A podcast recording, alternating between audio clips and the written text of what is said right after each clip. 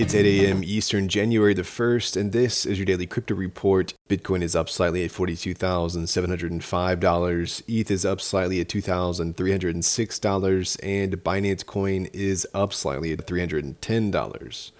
What works so well that it's basically magic? Bitcoin mining, USDT in the top three. What about selling with Shopify? Shopify is the global commerce platform that helps you sell at every stage of your business. From launching your online shop to did we just hit a million orders? Shopify is there to help you grow. From their all in one e commerce platform to their in person point of sale system. Wherever and whatever you're selling, turn browsers into buyers with the internet's best converting checkout, up to 36% better compared to other leading commerce platforms. Sell more with less effort thanks to their new AI solution, Shopify Magic. My favorite thing about Shopify is no matter how much you want to grow, they have the solutions you need to take control and level up your business business. Shopify powers 10% of all e commerce in the US and millions of other entrepreneurs across 175 countries. Plus, Shopify's award winning help is there to support you every step of the way. Businesses that grow, grow with Shopify. Sign up for a $1 per month trial period at shopify.com slash DCR, all lowercase. Go to shopify.com slash DCR to grow your business, no matter what stage you're at. Shopify.com slash DCR.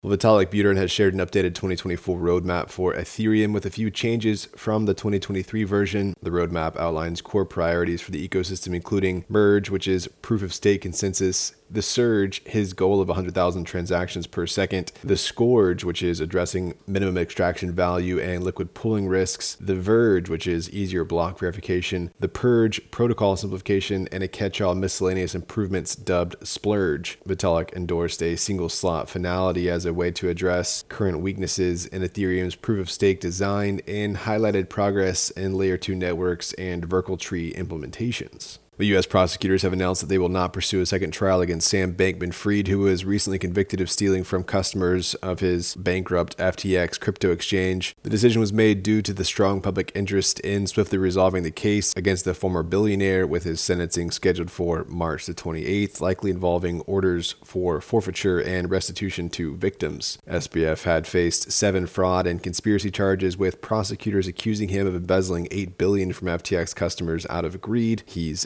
expected to appeal. One recent summary judgment ruling over Do Terraform Labs and Terra USD, Judge Jed Rakoff of the U.S. Court of the Southern District of New York revealed evidence that the Chai payments platform promoted as a real world use case for the Terra blockchain did not, in fact, run on the Terra blockchain itself. Instead, it used traditional payments methods and then mirrored the transactions on the Terra blockchain. This evidence included an email from a Chai employee in May of 2020 and statements from an SEC whistleblower who claimed that Chai had no crypto activity. Judge Rakoff noted that genuine disputes of material fact remained, specifically regarding the credibility of the whistleblowers, preventing a summary judgment on fraud claims. Terraform Labs has not yet commented on the ruling. And finally, Orbit Chain's cross chain bridge protocol, Orbit Bridge, has experienced an apparent hack resulting in the loss of 81.5 million in crypto and stablecoins. The hack involved multiple transactions. The bridge has close ties with the Klaytn ecosystem, with many of its top tokens being Orbit Bridge wrapped assets. Further details of the exploit are still unknown, and Orbit Chain has not yet provided immediate comment on the incident. Well, that's all for us today. Visit us at dailycryptoreport.io and listen to us everywhere else you podcast under Daily Crypto Report.